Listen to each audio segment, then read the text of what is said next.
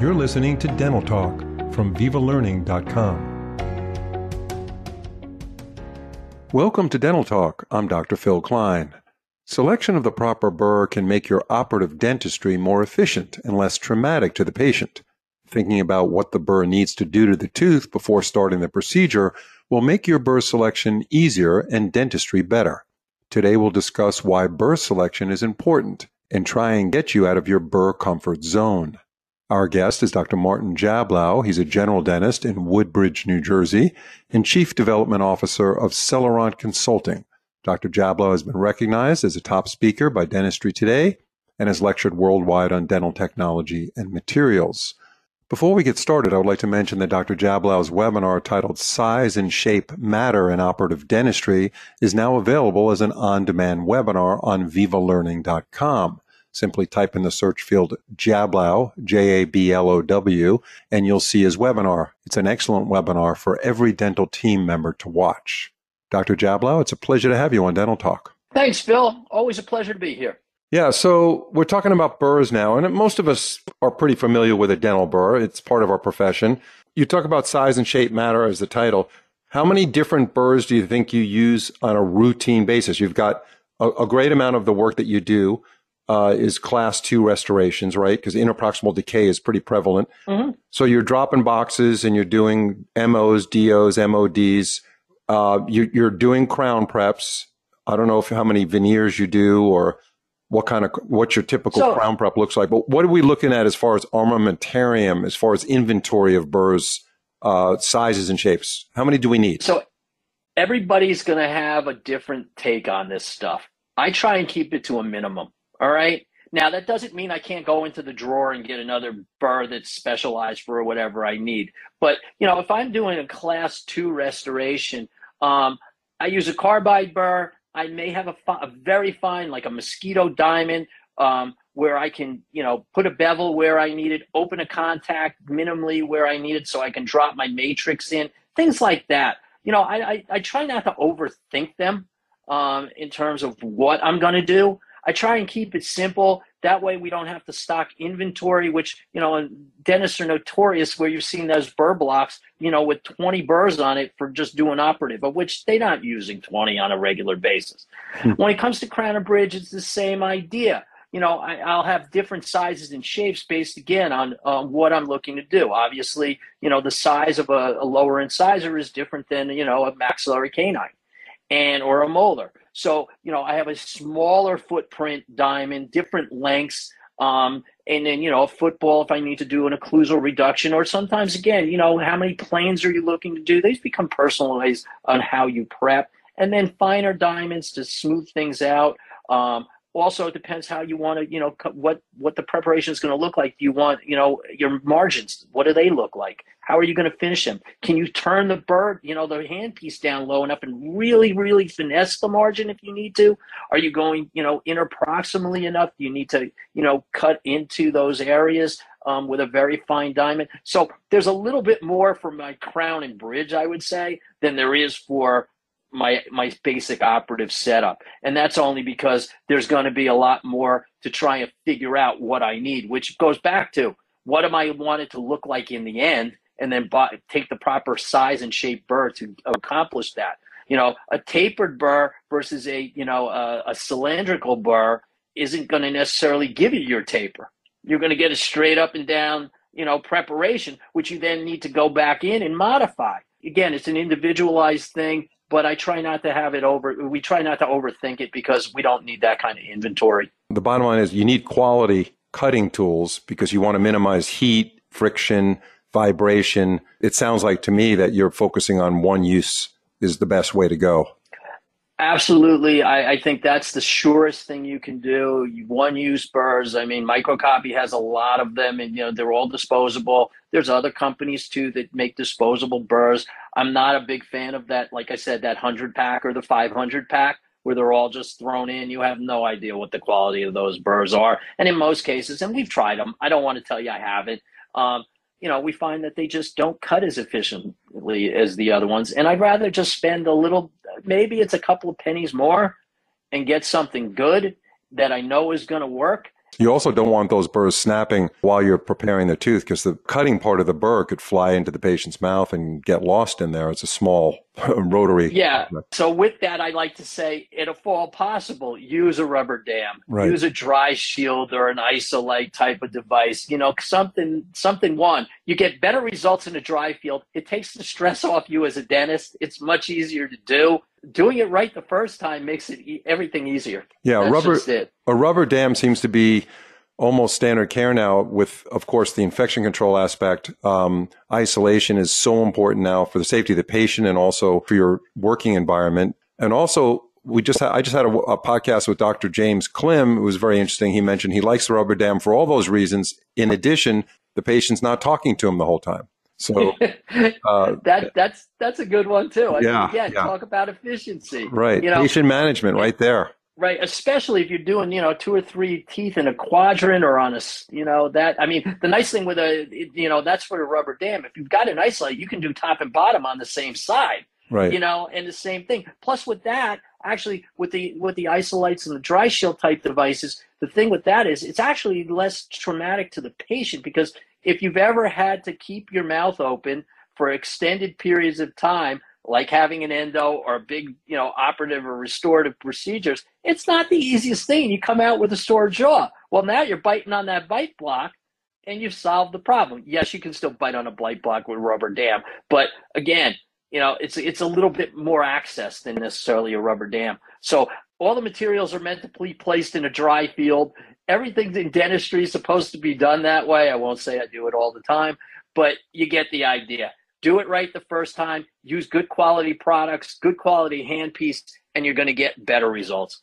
Are you using a, electric powered handpiece for everything now? You're not using air driven any longer? I haven't used air driven handpieces for restorative work in a very long time, probably well over a decade. Um, I need the torque, the quietness, the less vibration, um, I, I always like to say if I had to go back to using air for most of this stuff, I wouldn't want to do dentistry. Precision tools give you precision results. Um, I happen to use Bien-Air handpieces, and you know I can set that. Important part is I can set the RPMs to exactly what I need. I don't have to think about it. And in many cases, you need to look at what those RPM settings are on some burrs, especially when we're using finishing burrs or we're using zirconia cutting burrs um, or you're doing polishing burrs because they're not all set to high, high speeds. That's like I, you, I like to call, if you use the shofu brownies and greenies, I call them rubber bullets. You know, they fly off if you over rev them and they hit you and you know you got hit. So they're rubber bullets. And if you if you set the the speed properly, you don't get rubber bullets. Let me ask you this about carbide burrs and we'll hit diamonds also. Are all carbide burrs basically the same today? No. There's nothing that's ever the same. All right? You know, it depends what you're looking to achieve again. Um, if you're looking to go, do maximum cutting efficiency, a brand new burr will always surpass anything that you use twice. Then you talk about sterilization. Then you you know strength. You know you can buy you know 100 557s or 558s in a package in a plastic bag, or you can buy them individually wrapped, sterilized, one use only. And then you don't worry about things of potential like overheating teeth or not having proper cutting efficiency. You know, these are the things that people need to be aware of. You know, they try and save money. And no, you know, we all know what dentists are for the most part are very frugal. And, you know, with that, you know, trying to use a burr till it barely cuts anymore isn't good for efficiency and it's sure not good for a tooth. Are you using disposable burrs on the carbide side? On the carbide side, we pretty much use disposable burrs. All right, take them, use them once, get to another one because after two or three rounds with the sterilization, they don't cut well anyway. So, you know, to me, I'd rather pick up one burr than pick up two or three in the course of doing what I'm doing. What about diamonds? Um, what about the diamond burr? So diamonds, sometimes we use disposables, sometimes we have non-disposables. It, it, it, it depends what's in the packaging that, you know, the assistants are setting up for me. But again, it's the same principle. We can, if you buy a good diamond, then you can definitely get more than one, one, two, three uses out of them. But you get to about five uses and you've lost cutting efficiency. And that's because things get clogged, Unfortunately, the staff doesn't always clean them properly. Sterilization cycles will also impact the cutting efficiency. So, with all of those things, you have to take that into account. And sometimes where you think you're saving money, you're losing time, and time is your most valuable asset. So, let me give you a couple of clinical examples and tell us what burrs you like to use. Uh, you're cutting through a, a, porcelain fused to metal crown, uh, trying to get access. All right, so I'm going to access for um, for endodontics through a porcelain fused to metal crown. What I want to use is I want to still want to use something I can use pretty much anything. It'll cut through it. All right, but I want something sharp. So I'm going to look for something new. And the reason I want to take something new is I want to cut down on vibrations. There's a high likelihood um, of fracturing porcelain in a PFM. Uh, I mean, you you yourself have done plenty of accesses through them, and you know that's the risk of going through a PFM crown is that you're going to fracture porcelain. So I want to keep the burr chatter to a minimum. For that, I need something sharp. So I'm going to go to a new burr. Whether you prefer to use a diamond or a carbide, you know, is one thing. If I'm going to do an endo access, I want a diamond again for that finer cutting and the abrasive part of it. If I'm going to remove that PFM crown, I'll take pick up a 557 and I'll just cut through it. Now, it may take more than one to do that because the porcelain's hard and you'll wind up chewing up the burr. But again, you know, a 557 to cut the burr, burr off in a PFM is no big deal. But if I want to be careful with an endo access, I'm definitely looking for a, for a finer diamond. Yeah. On the endo access, what shape? That depends on your, your personal thoughts. I mean, I've done everything from the footballs where I can kind of lay them into the occlusal surface to, you know, an end cutting diamond where you can kind of control exactly where it's cutting a little bit more. Size of the tooth matters. Let's talk about Emax, getting through an Emax crown. When I start getting into Emax or zirconia crowns, I like using the microcopy Z Class Neo Diamond burrs.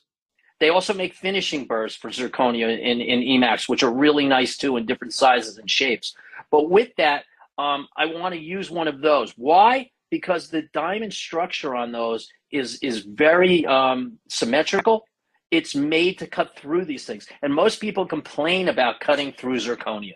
All right, it's hard. It's not. You can't just pick up a carbide burr and cut through zirconia. That's not going to happen very easily or efficiently. You can do it with a fine diamond, but even that, you can go through a bunch of those, burning them up. If you use a Z class burr from Microcopy with a lot of water, light touch, not a heavy touch, a light touch, you can access a couple of minutes. You can cut a, burr, a crown off in a couple of minutes. It's it doesn't need to be this daunting task that a lot of dentists think it is, and part of that is not using the right armamentarium. So a specialized burr to cut through zirconia is a must. And like I said, I use the Z class Neo Diamond burrs. Um, and I personally like uh, a handpiece, an electric handpiece. Why? It gives me more torque, but I don't necessarily need all that torque. What I usually do is I cut the RPMs down a little bit so I get that fine cut. Let the burr do the work. I think they used to say that in dental school. Let the burr go through that zirconia, not me trying to force and put lots of pressure on it. So I usually do it about 100,000 RPMs, and I can easily access for endo um, or cut the zirconia crown off. And the same thing for Emax. So is a Z-Class Neo Diamond burr a disposable burr, or is it autoclavable?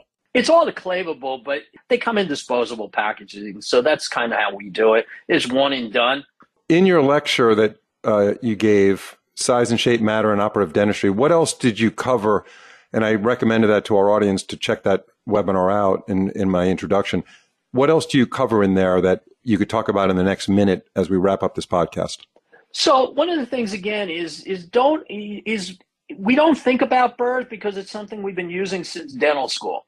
But you know, don't overuse it. Don't think that the you know, don't take a burr till it no longer cuts you know, think about it. If you want to use a non disposable, how many times can you use it? You know, I don't think you should go over four or five times. We hope to have you on another podcast, another webinar soon. Thanks so much, Dr. Jablow. You're welcome there, Phil. Good being here, and uh, we'll have another one in the future.